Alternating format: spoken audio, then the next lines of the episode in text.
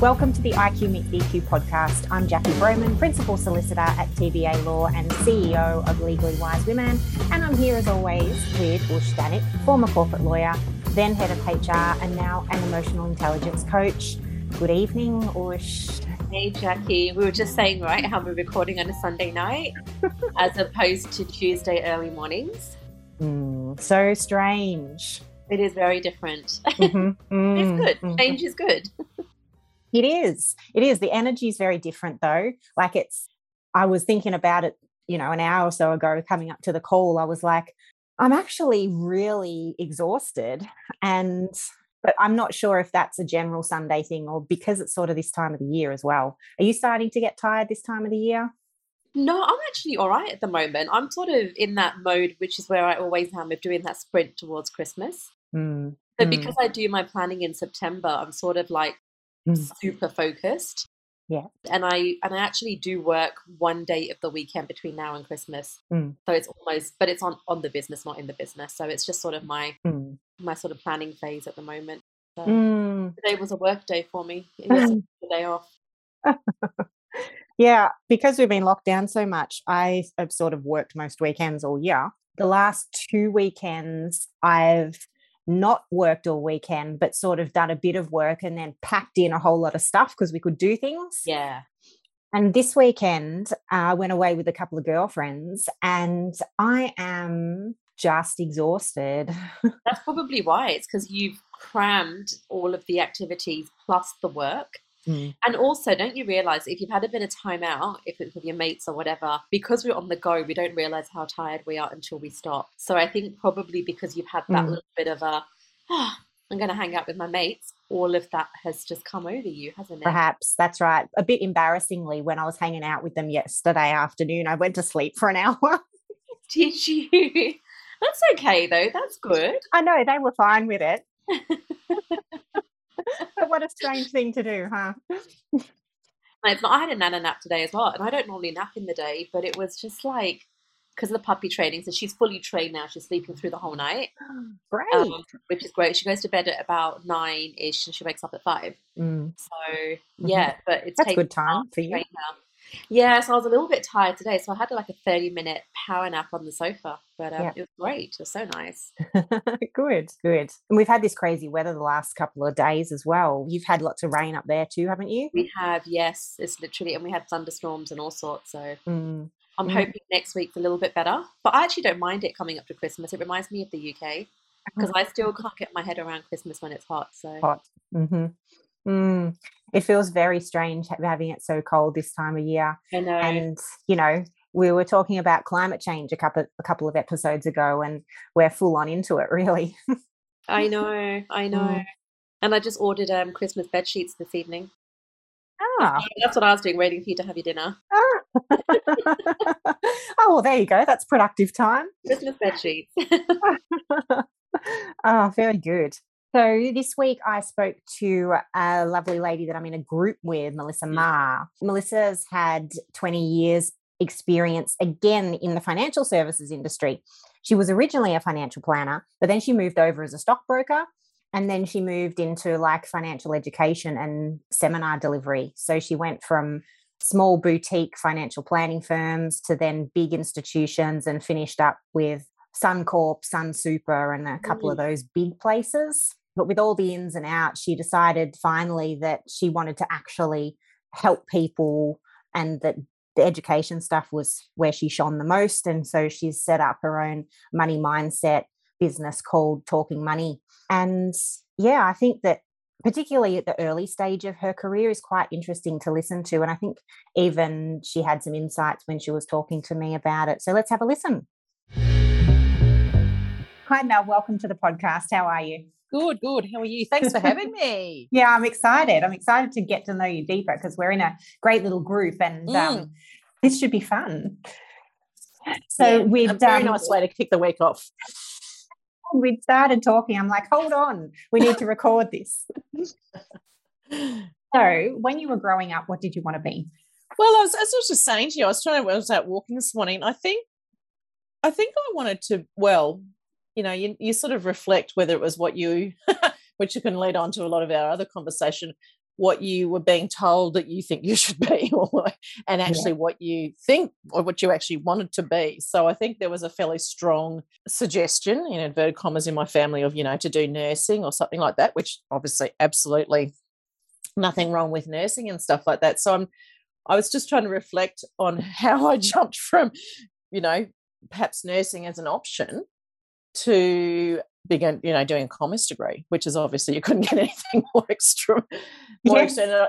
And I think what uh, you know, and as I was just showing you before, I got a, I got caught up in a relationship and all sorts of stuff in grade twelve, where I'd lived in twelve. So my, mm.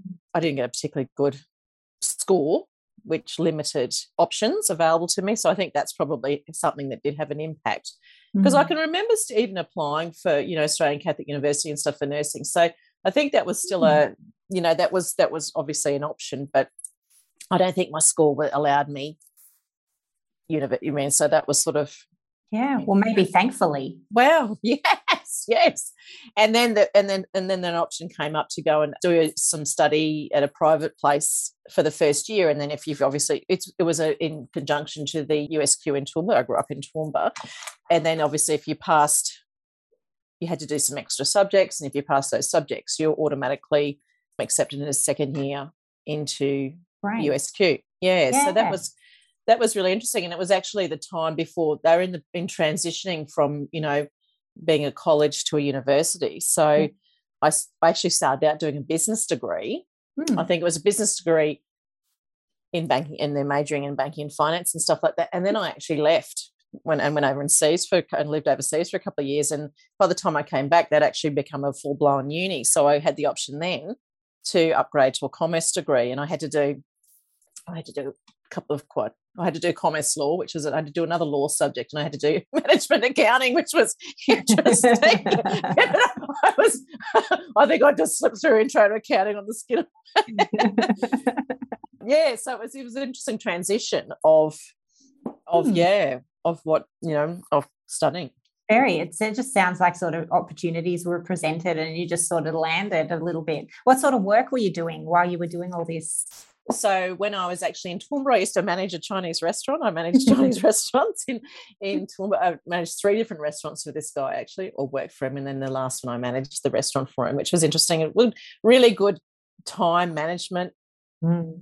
skills because most of us were students. And so when exam times came, mm. everyone else had run for the hills. And so I actually, you know, a number of times I actually worked through my exams and stuff like that. So it was because my, you know, there was no one else available. So I just had to do it and stuff. And so it was really you know, it's like that old adage, you know, if you want something done, give it to a busy person. Ah, mm-hmm, mm-hmm, very much. that was so. well, well and truly. I, I mm-hmm. think it was very. I had to prioritize, and you do very good time management around working and you know and studying everything as well. So it was um interesting time. And then in thing, I sort of when I went overseas and stuff mm. like that, I was actually a nanny. I nannied for for a number of different families. So I was in really? life. I was a nanny. Yeah. Wow. Which countries were you doing that in?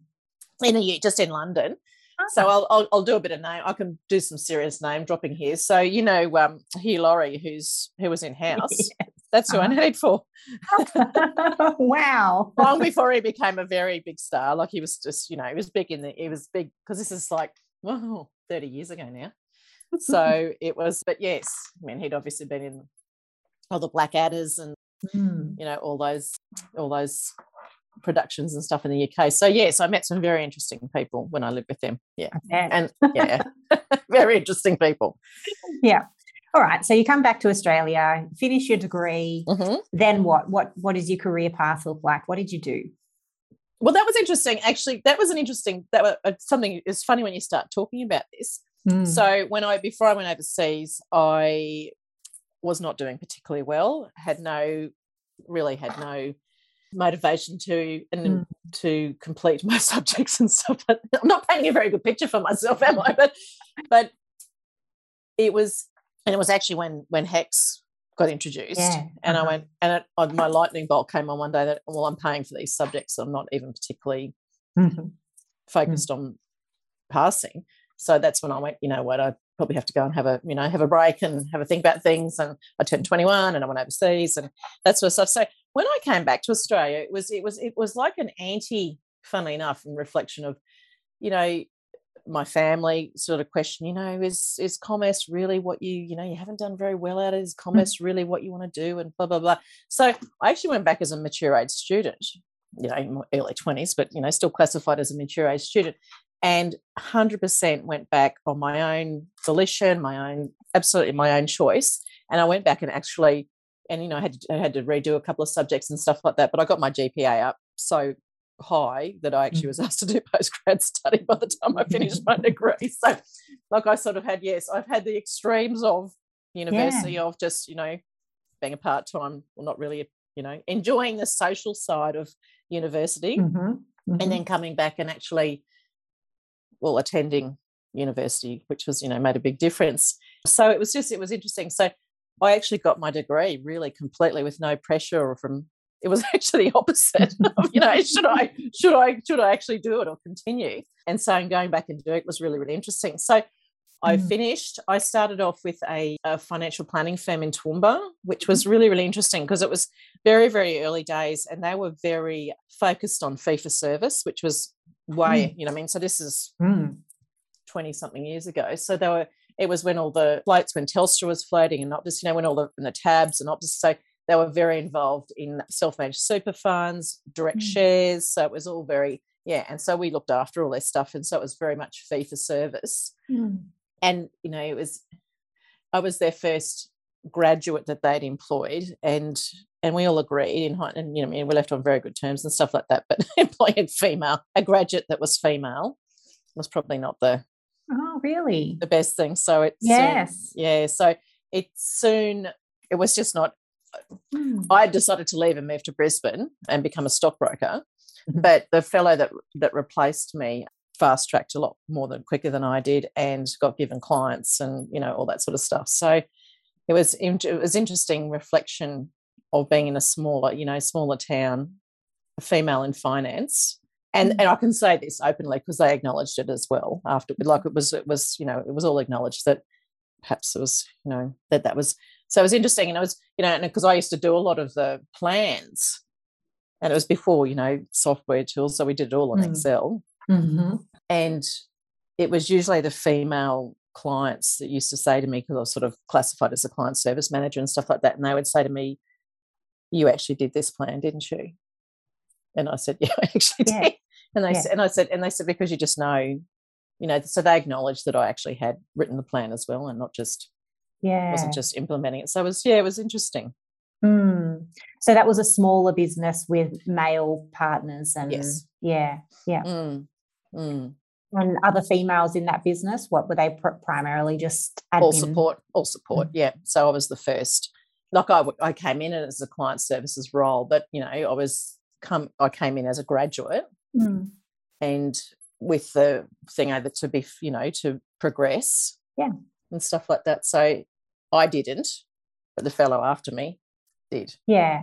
But as you said, you were also their first trial at a graduate as well, let alone being female too. So they didn't exactly manage the gender issue very well. But yeah. maybe they learnt a lot from you just taking on a grad as well. exactly. And look, there was no, you mean there was mm. there was no no hard feeling. You know, I mean, it was all mm. just, but it was just, it was interesting what mm-hmm. happened sort of more after I left. Yeah, yeah. And and the guy that took over me was a delightful guy, and I so it was it was all good. And I moved to Brisbane anyway, so yeah, yeah. Okay, so you moved to Brisbane and you became a stockbroker. Is that right? Yes, yes. So I was a stockbroker for four years. It ended up being in the tech boom, which was just like crazy. Yeah, and so yeah, it was huge. It was yeah, it was like a very very crazy heady times. Mm-hmm. So I worked for one company for a for a while, and you know, if you want to f- head, you know, fly head on into male dominated. Yes. Well, another one. Yes. well, this was. I mean, I was the only female advisor, and it was, you know, it's one of those things. In hindsight, I can't believe I was actually accepted being be you know accepted mm. being treated the way I'd been treated and stuff like that. But you know, you it's you hear here it's male dominated. It's you know mm. it's stockbroking. I had had no I had no experience. I didn't have a client base, so mm-hmm. I was in a what they called a client's wholesale broking team. So we actually serviced financial planners. So that was sort of how I got my role for my financial planning background and stuff like that. But it was just, yeah, it was, it was horrific. Yeah. it was Mm. absolutely horrific. hmm Yeah, I can imagine the pace of it. The uh, you know people running on adrenaline and egos and things like that. And then I, I was going to actually leave, and then I was friends with someone else that introduced me to a, a recruiter, and he actually found me another role Mm. was another firm that was delightful. I mean, still a lot of a lot of males, a lot of egos, but there was there was a couple of other female advisors there. So I moved, and it was just yeah, it was like a it was amazing. Yeah, good. And so finally, you have some females in your life that are doing something similar to you, and you can Yeah. see yes, they can do it. Yes, yeah, yeah. There was yeah, there was it was not just as support staff, Mm. but it was yeah, there was there was two other female advisors. There's someone who's still she was still an advisor actually, but um, yeah, it was just it was a different. You mean there was still you know huge egos and very male focused and all that sort of stuff, but there were other females actually, you know, Hmm. being advisors and stuff like that. So yeah, Okay, good, good. Mm. So you sort of finally find your feet and find somewhere where you can where you can be. Did you then sort of stay in the financial planning space for a large portion of your career? Because there's been so many changes in that industry too. Yeah, so I was not financial planning broking. I was actually purely just 100% broking. I was actually I did a lot of options trading actually. That's what that was sort of an area that I, I did a lot of trading, had a lot of options trading clients. And then I I actually missed financial planning. I really Mm. missed The, the whole yeah, just you know, I think I was the only stockbroker that actually met met, met their clients. Like I used to make sure I'd, I'd actually meet because I mean a lot of this it's all done over the phone and stuff Yeah. like that. So I decided to leave financial leave broking and I went back into financial planning in the banks, two different banks. So Mm. it was Suncorp and then um, West uh, sorry, Westpac, then Suncorp. Yep. And yeah, so sold my soul to the devil in the banking Mm. banking well, in hindsight, but I mean, at the time you took the jobs, that was the way to go, wasn't it? Really? yeah, it was getting back into planning. You know, I mean, and getting back into Westpac. That you know, amazing training. Like, you know, Yeah. we had. I think we went to. I went to Melbourne for two or three weeks just for you know for training. Mm. So it was Yeah. it was a great, great supportive area to get to get back into the you know into the industry and, and that sort of Mm. stuff. But once again, Mm. just thanks. Mm. Mhm. I, I don't. I need. A, I don't think I need to say much more about no, that. no, that's right. And I mean, that's why the whole industry has been turned upside down too. Absolutely, Mm-hmm. absolutely. And so I remember one Saturday, and I was thinking, I can't. I just remember thinking, and I sort of worked at Westpac for a while, and then I moved to to Suncorp to one of their big flagship branches in the mall, which was fantastic. And there was two advisors there, and it was yeah, it was great. But I remember thinking, oh, I can't. Having come from that fee for service, like that Yeah. whole ethos or fee for service and Yep. all that sort of stuff, which so I'd never had any trouble charging, you know, Mm. planning fees or anything like that. But I mean, obviously, the whole banking and this is still, you know, this is a fair while ago as well. And I was thinking, oh, I've got to go, I've got to do something else. I've got to get out of this, you know, this environment. Yeah. And I didn't ever used to buy newspapers and everything. Anyway, I bought the paper that used to have the still have the careers guide, you know, that you can actually Yeah. pull out. this is going how long ago this is. and yeah, I was just flicking through the careers guide and this ad. It didn't say it was for, and I just read it and I went, oh my goodness gracious, that just sounds Yeah. Exactly. And it ended up being Sun Super. So it was a superannuation fund, you know, wholly focused on profit for members. Like it was just, and I got Mm-hmm. a job there as a senior financial planner. It was just amazing. Like it was, it was just, yeah. Yeah. It was amazing. So I was there, I was spent about seven years at, at some, I did go away and have two children and come back. So I was going to say, when did you fit that in? so while I was at Sun Super. so it's a bit debatable how much time I actually spent at Sun Super and actually on maternity leave because I, I had fairly long maternity leaves. But Good on you. so yes, started off as a senior financial planner there. So I looked after Brisbane, I looked after the Sunshine Coast and Toowoomba Mm. and was involved in a lot of speaking and, and seminars and stuff like that. And then when I came back from maternity leave, they'd invite, introduce the member advice centre. So it was the first phone based advice centre. So I, d- I did a, a cameo role because I was actually already pregnant. So I did a cameo role and did six months there and then left. And then I just had my maternity leave extended and someone, con- my, one of the managers contacted me and just, they said, you know, you're perfect. You've, fa- your, your dream job's come up. What do you, do you want to put your Hat in the Ring, which was a seminar delivery specialist, which was actually Mm. overseeing all the member seminars. It was coaching the guys to present. It was you know doing the content. You know, and anyway, so I I, I applied for it and got and, and went back and um, had to wean a child very very quickly, having real, having just extended my maternity leave and then yeah went back and and yeah and that was a fantastic role. I really loved that loved that Yeah. role. Mm. Okay. So you can sort of see that you're moving much more then into the education space because you love teaching people and then teaching colleagues how to teach people well.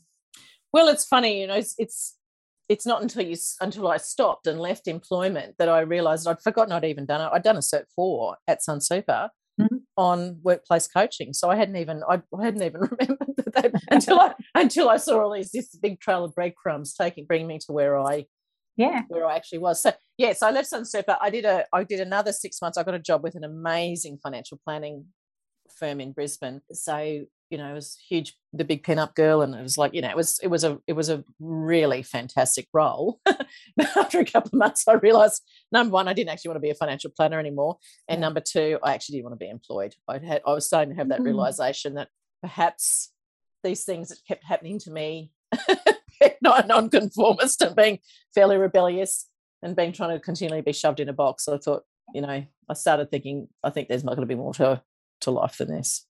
Yeah.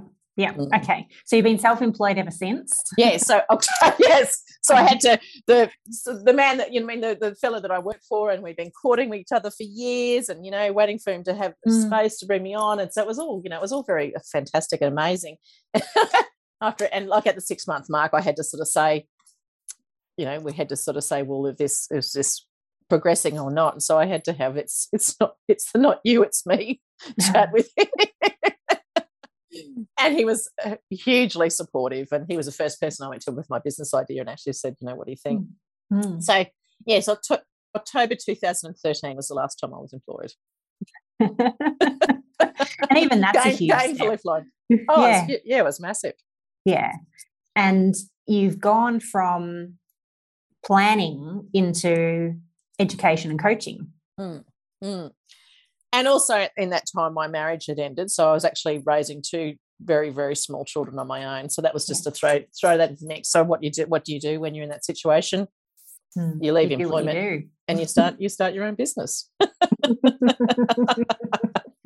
But I mean, you knew how to make money, didn't you? So Yes, and I was in a very, I was in a very fortunate position where I actually, I, I got a, I, I did receive a, a lump sum, so from somewhere, and so I that gave me that gave me the opportunity to actually, I think I'd already left. I was trying to think about that the other day, though. I'd, I'd already made the decision to leave employment, but then, you know, as things things turn up in your life and stuff like that, and so it, yeah, there was a, an, an a you know, an amazing. I was given an amazing opportunity by my family to actually be in that position to just just you know 2014 i really sort of worked on developing my business focusing on my you know looking after my kid my children who are still you know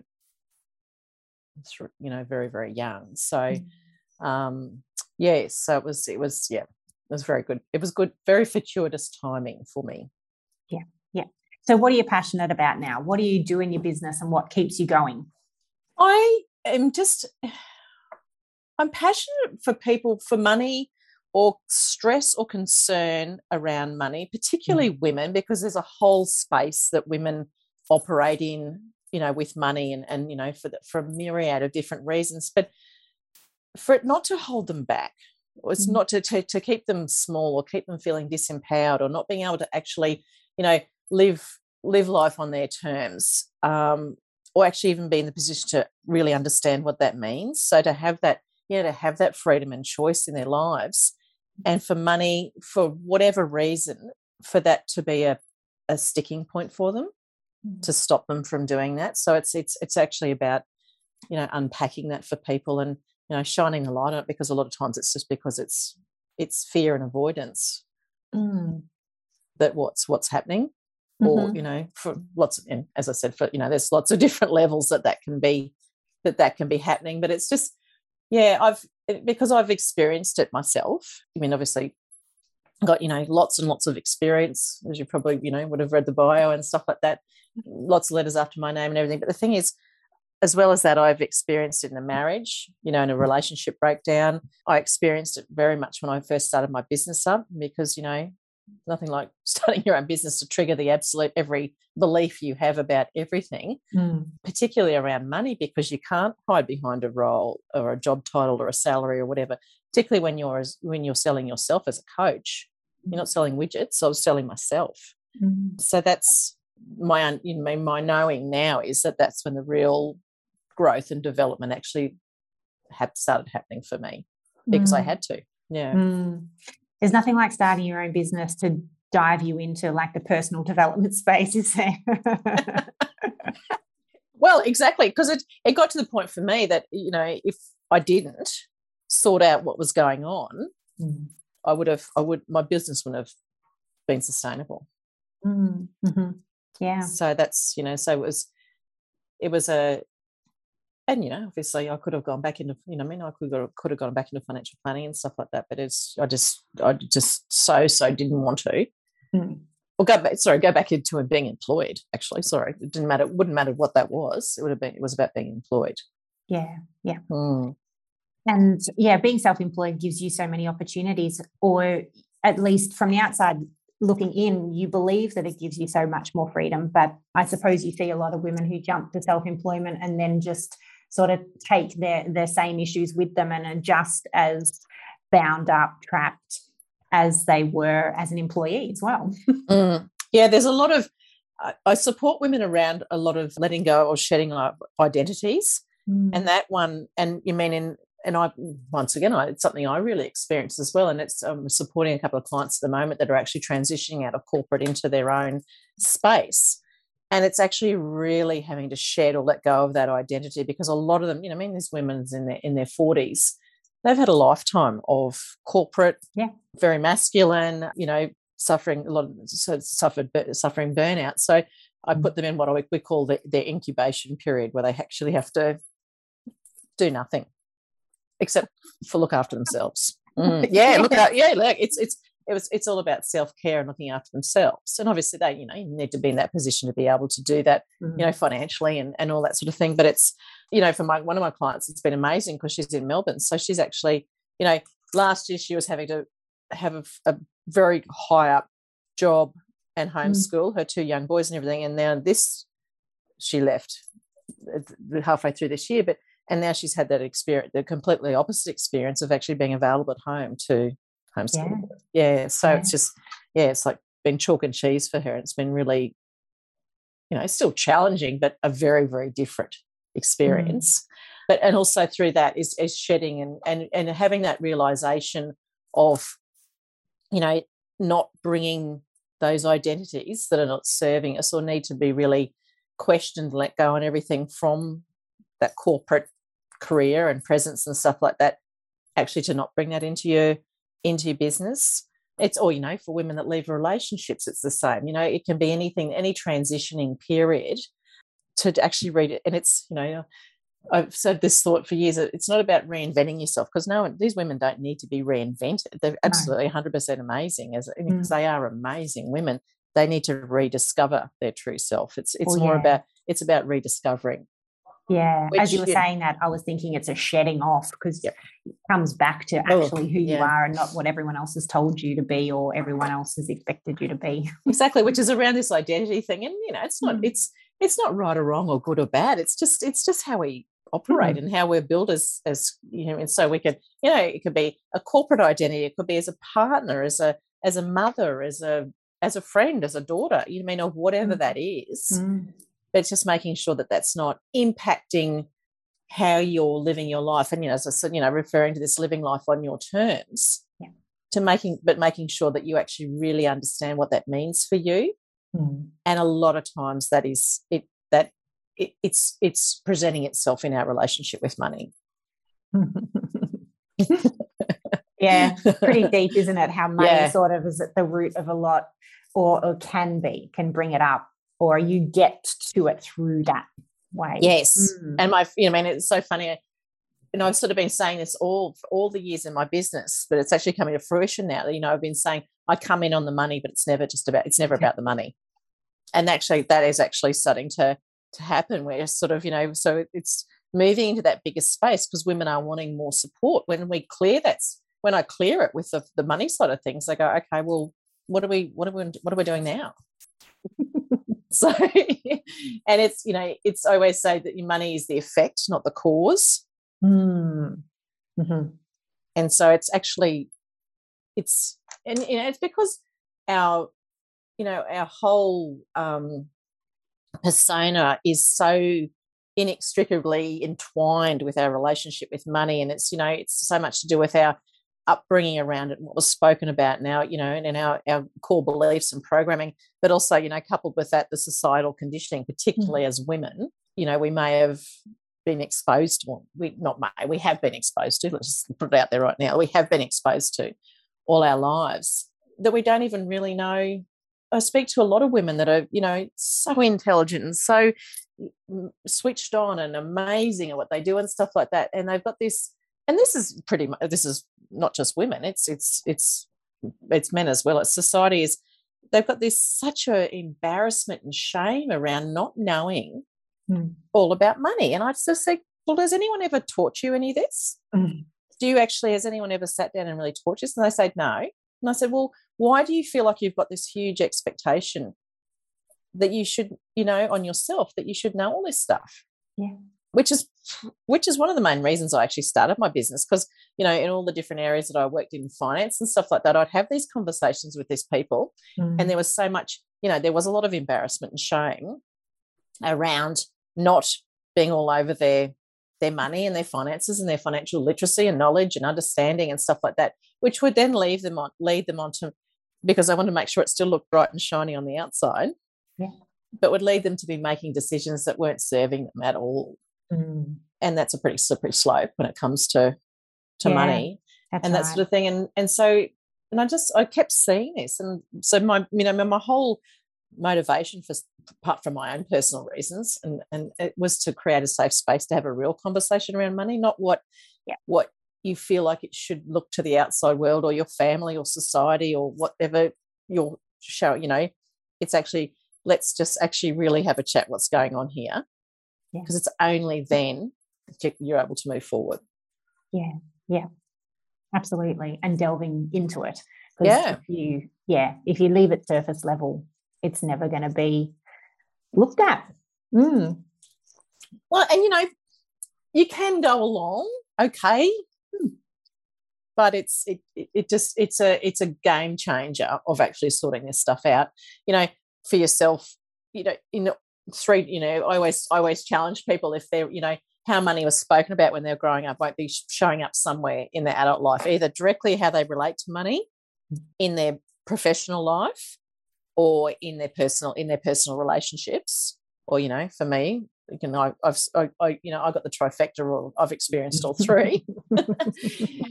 But it's it's it's if you can actually have that awareness and that understanding and stuff like that it, it can it can have a massive massive difference mm. in your life. And it has a huge you know as everyone knows when your money isn't great it will have a huge flow and effect of how you're feeling and it'll seep into all different areas of your life.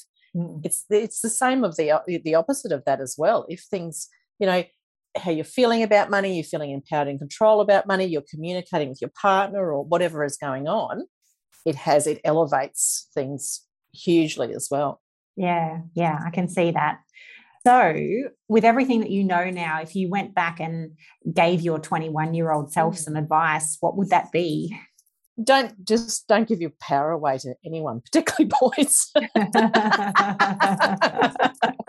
it's it's it's it's not be true to yourself but just mm. understand how amazing you are and what a gift you have got to share with the world and don't and don't dull your light for anyone that's probably the main one is do not dull your light for anyone yeah that's a if they don't great advice yeah if they don't accept you yeah if they don't accept you for who you are which has sort of taken me to 50 to actually really own as you know own that space and own who i am and own how i operate and speak and mm. and that's that's good because that's actually the exactly the women i actually want to attract and support. And when I look around, they are the ones that I'm that I have attracted and I am supporting. So it's like you know, it's like, it's like the chicken or the egg. but yeah, so don't don't dull your light for anyone. Mm, wonderful, great. So for those who don't want to dull their light and want to work with you, how do they get in contact? So I guess they can well, they, however, whatever's easiest. I'm obviously on the social media platforms. I'm on LinkedIn. I'm on Instagram. I've got a, a business and a personal Facebook page. So, you know, whatever people free or through my website, they can book in to, uh, I've got a link to book in for, for always just to have a chat, like a complimentary chat, chat about where they're at and that sort of thing. So maybe put the calendar, you know, maybe if you could share my, my Calendly link, but it's just it's however people feel it because you know it's a funny thing. People don't want to don't want to talk about it, or they don't want other people to know that they're talking about mm. or whatever. So I'm always very respective and aware of you know, I mean, even in my area that I live in in Brisbane, I support quite a lot of women that no one never know that mm. we're you know being supported because it's and some are some are open about it and some aren't, but that's their that's their business. So I'm just you know it's such it's always such an honor and a huge privilege to be for people to share that aspect of their life because it's it is probably the one of the most most emotive things yeah. and personal things is people's actual financial situation particularly if it's not great mm, mm. so yeah I, i'm just very always very respectful of that so very long answer however people feel comfortable contacting me that's okay Wonderful. Great. Mm. And yeah, we will put all your links in the show notes and people can Perfect. reach out to me as well if they want to get in touch directly. So yeah, fantastic.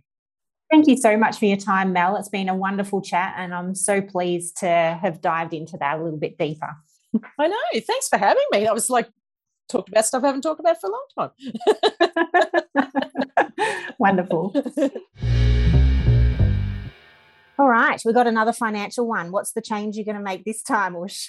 I know. I I love the finance ones because it's such a you know interesting topic for me. You know, when I I, I said I've said this on our podcast before when I've done sort of work on my own money story, mm. and you know, and she alluded to that a little bit in the podcast as well, right? That our you know money stories and paradigms come up whether it's in our relationships or businesses or mm-hmm. work or friends, and it's it's so true. And I love that you know, she's able to teach that and, and really help women. And I think, you know, just listening to her story, it's almost like pretty much every female that we've interviewed, they go through this path going, I think I'm going to go here.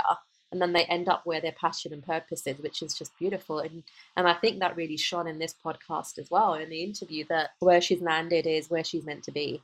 Yeah, very much so. And isn't that almost the the journey of someone through their to their EQ as well? Because they have to have had some insight and self awareness and worked out their values and worked out their strengths and how they want to actually work with people. So, hmm. yeah, absolutely. And I think that education space is so important, right? And I think she she really explained how she's able to hold that space and it's almost like a judgment free thing. I do sometimes find that, you know, when we go and ask for help in this space that you do feel a bit judged. It's almost like, what the hell? Why don't you know this shit? You're in your forties.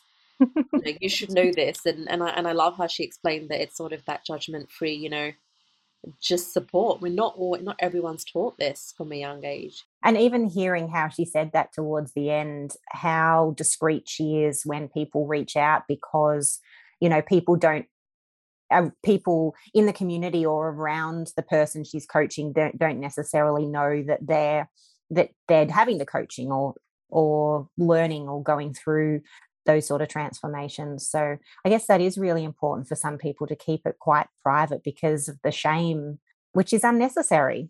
It is, but it's just that again, that goes back to your stories as well, doesn't it? Mm. You know, not you know how some people just don't talk about money; they're uncomfortable about it. So asking for help is even harder.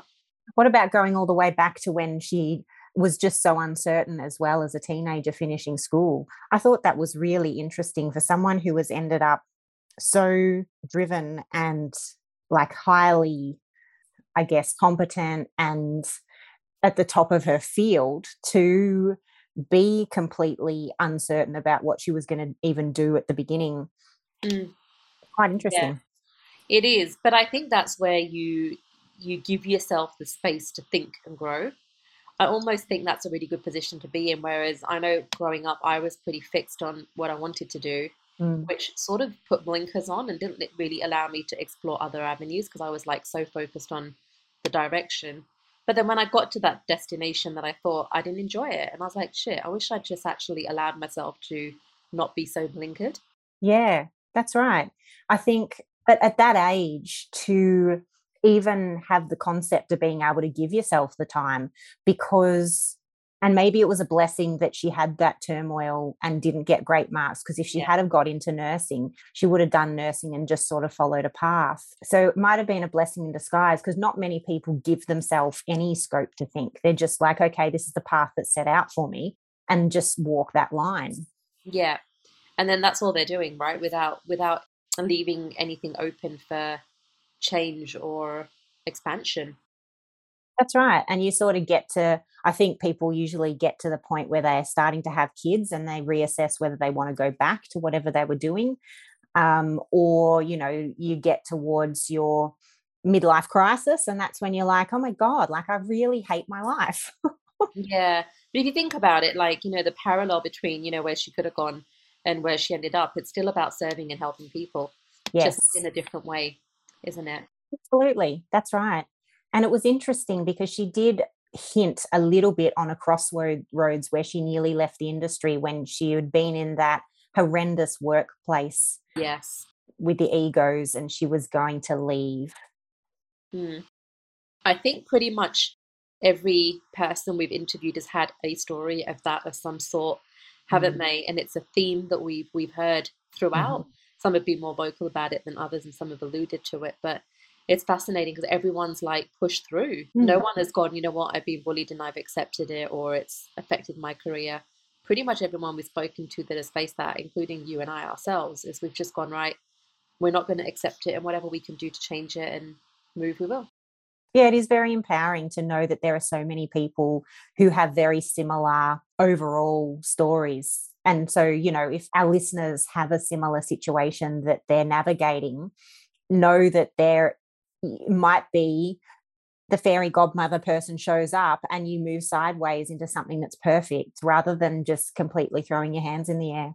Yeah. It was also interesting that when she was talking about going into working in the bank, and I was thinking about the resources versus culture, because she talked about the amazing education and support and things like that that they got when there are so many resources in the bank, but the culture was just wrong. Yeah, I know. And you almost, I know when I've been in places like that where you look at the culture and it's wrong, you, you go one of two ways. It's, it is a bit of that fork in the road. You either go, okay, I'm just going to accept it for what it is because it's serving, the role is serving me at the moment for the, Mm. for the sake of experience. Mhm. Or you go, no, it's just too much. It really doesn't align with where I want to be and who I want to be.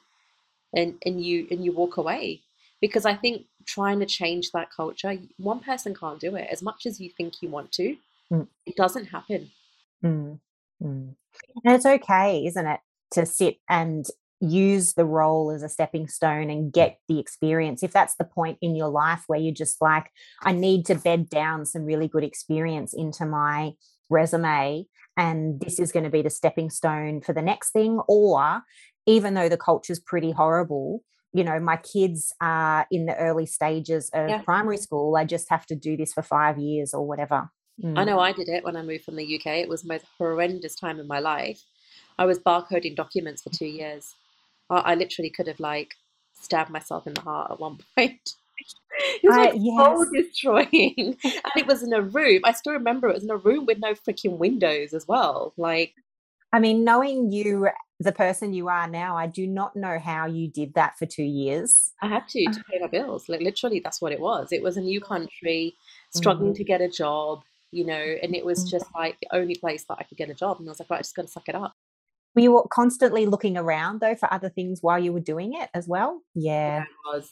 I was, but I remember feeling that awful dread every single day going into Mm. work, Mhm. every single day. And I'm like, just another month, another month, another month until something else came up. But I think, you know, we've all had jobs like that, or we've all made sacrifices just to get get that foot in the door, right? Mm, mm. Well, I wonder because, you know, I look at my young team and I hope that they're not sucking it up just to, you know, get a few years under their belts. but it can be a nice way too, not in a bad way. Sometimes, you know, you do it because you know that you need that experience. Doesn't mean that it's a mm. bad mm. job or it's toxic. No. But I but I think everyone that's starting off does have to suck it up to some extent. Mm, mm. Just to get to where they want to get to.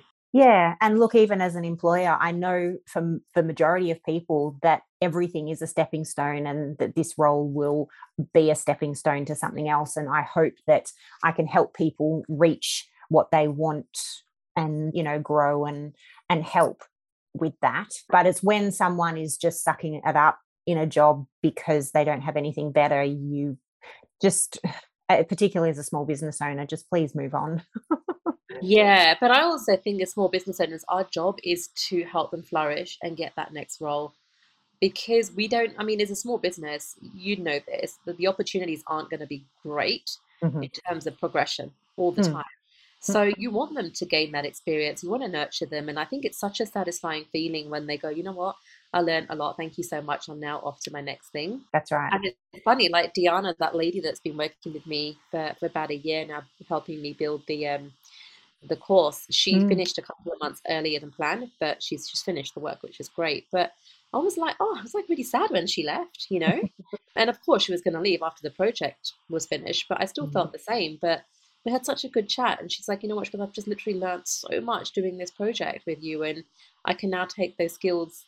And she's starting her own business up, so she can actually use those skills in setting her own business up and yeah. understanding things. So it's wonderful when people are insightful enough to realize what they've gained too. I think that that is potentially the most rewarding thing about being a business owner is is developing and seeing people grow into their own skills and strengths yeah, mm. I think I enjoy that the most, to be honest. We just had a staff development day last week that I'd been putting off since July. It got postponed about four times. How did it go? it was just the best thing. And I'm so glad that I did it with the team that I have at the moment because it really created a whole lot of language for us moving forward, common language about how we work with each other and about where we want to be and all those sorts of things. It's just, it really everyone was just buzzing on such a high. It was so good. Oh, who facilitated it for you? Mm, I had a couple of facilitators. I had Tara Jacobson, who was one of our guests. So I had her do a morning with us. And in the afternoon, I had a lady come back.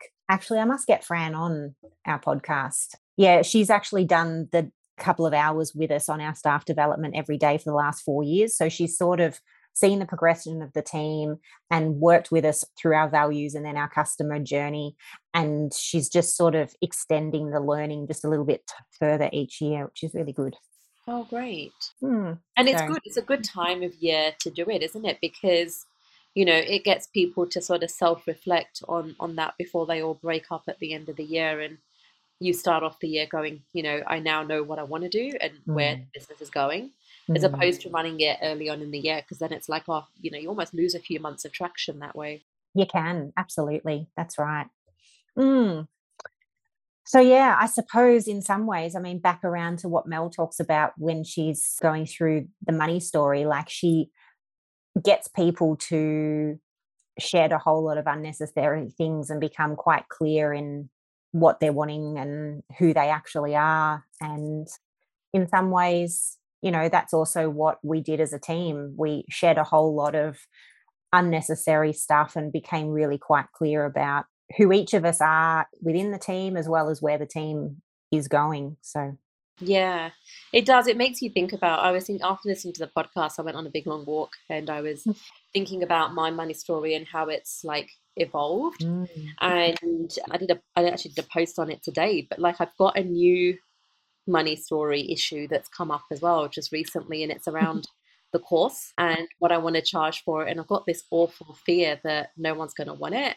Oh. And I've put so much work into it, and I'm not able to sell it. And I, I even mm-hmm. had a dream about it, mm. and it's it doesn't come from anywhere. It's, and you know, it, I go back to my own training to go, is that just the fear, which is false evidence appearing real, which is exactly what it is, or do you have evidence to back that up? And you have to literally write it down. And I was like, well, there isn't any evidence because I've been running my business, well, Mhm. also running my coaching business, the content's the same. I have paying clients. Mhm. So the fear is just, it's false in my own head. Mm. So I was actually aware of that, but it, it does. It triggers you to go, you're, you're constantly evolving.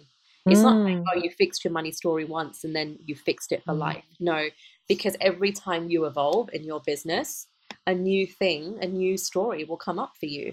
Yeah, absolutely. And also, you know, around price, I heard someone say this the other day you're always going to get the price wrong. and the price does not mean it has to always be that same price. Like, just keep changing it. In fact, here's an interesting one for you to try and get you out of that mindset. Um, I was talking to a lady who was running a membership for people doing quilting, of all things, yeah. right? so she had had it set at what it was like $59 a month or something and she got a whole lot of ladies approaching retirement or retirees doing in there. She decided to raise it. I think she raised it to like $89 or something so you know 20 or 30 dollar raise. No new people at that price whatsoever. Raised it up to $189 and all of a sudden even more members than what she'd had at the low price. Yeah, I've heard of that happen. I've really heard of that happen before. I won't kind of person it, it is, Mm. but I won't mention names. But there was when I was looking at the pricing for my membership, the collective membership, so not my corporate EQA program, but the collective membership. So I was talking to Elijah, my business partner, and we've been umming and ahhing on the numbers, and it's it's a really low number for the value. And I'm like, no, we can't. Like, we have to charge more because I'm like, it's so much value. Anyway, we then did some research around what other memberships are there in our space Mhm. and what do they charge. And we found one that's $800 a month US. And it's got 40% less than what we've got in ours. Yeah. And this person did a launch and they got 100 people through the door. oh my god how life changing Yeah, and I was like, shit, like, but it's that story again that comes up to go, but everyone else can do it, I can't. It's almost Yes. like it can work for other people, but for But some reason, I feel it's not going to work for me. hmm hmm And it's a shit story because, of course, it can Mm. work for me. It's like, you know, Mm. of course it can. but it's but it's our own thing. And then I was talking to my best mate in the UK about it, and he's like, "Can you just stop saying this?" And I'm like, "Why?" Because he's like, he goes, "You manifest so quickly," and he goes, "You don't want to manifest the negative either." Mm. just quickly shift that story when you feel it because otherwise you will manifest it and then you'll be like see i was right and i'm Mhm. like yeah it's true Mm. We've got to dive deep into that topic on another we need to. podcast. We really Yeah. do. Because this concept of everyone else can get it, but me, like I'm different. yes I'm somehow inadequate or being punished or not good enough. Or imposter syndrome isn't it? It's what it is I think it's even more than but that it's more it is more than that you're right it is more it's around a little bit of inadequacy. inadequacy self-worth that we're not good enough and That's right. Yeah and this is really bizarre because i coach this shit and i still suffer from it at the best of times you know but yeah last last few weeks doing this building this and creating it's definitely come up for me and Mm. something that i'm i'm literally every single day working on without fail every single day i'm, I'm like Mm. correcting those thoughts Mhm, mhm. We're at a very similar stage because our things are built and now we've got to go to market with them. yes And I am just finding that it in a in a way of subconsciously avoiding. I am so busy with everything else that I have just got no time whatsoever to actually put my thing out to the market because, you know, I'm, I'm inadequate. It'll be rejected. I don't want to be Mm. rejected, so I'm I've not going to do it. that.